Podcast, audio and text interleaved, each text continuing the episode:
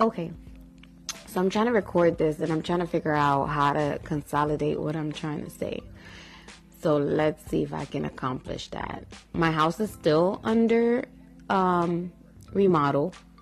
I have contractors coming in. Apparently, I have contractors, uh, subcontractors, and sub subcontractors coming to work on my stuff. And in the midst of all of this, I feel like I am being taken advantage of almost. Like I'm working with these people the best that I can to try to accommodate them and facilitate this whole thing because I need to get my family, you know, taken care of. I need a functioning sink. I need a functioning dishwasher. I need a functioning stove and a fully functioning kitchen because I have three small kids, two of which eat food, you know. My daughter I nurse. So she's always taken care of.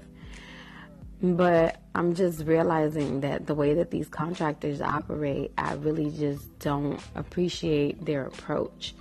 And the thing that makes me even more aggravated is that had my husband been here, they wouldn't treat him the same way that they're treating me. Like things, I really honestly believe that things would be done in a timelier manner and it wouldn't be any of this BS that I'm dealing with right now. Like I literally had to Google and do all this stuff to give them information that they should have already had. I've had a worker in my house YouTube a video of how to install the plumbing underneath a a kitchen sink. Like, that's not a comforting thing. These are the people that my contractor has sub subcontracted and sent out to me. Like, that's not acceptable. And I've made it be known that it's not acceptable, but I'm still getting this quality of people being sent to my house. So now I'm just like, is it because I'm a female? Like, is it because I'm home alone? What's what's the reason for this? Because that's just not that's that's unacceptable treatment. Like you're getting compensated to do a job and if you're not doing that job to the best of your abilities then don't come and do the job.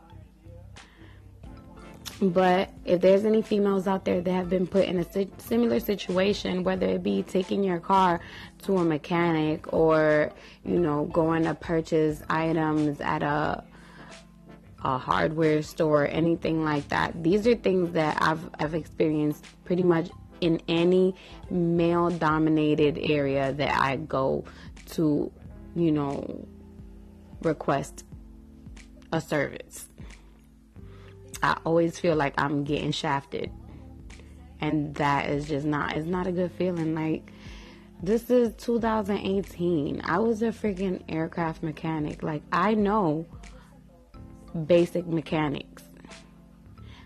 I understand what tools are. I understand how business is supposed to be run.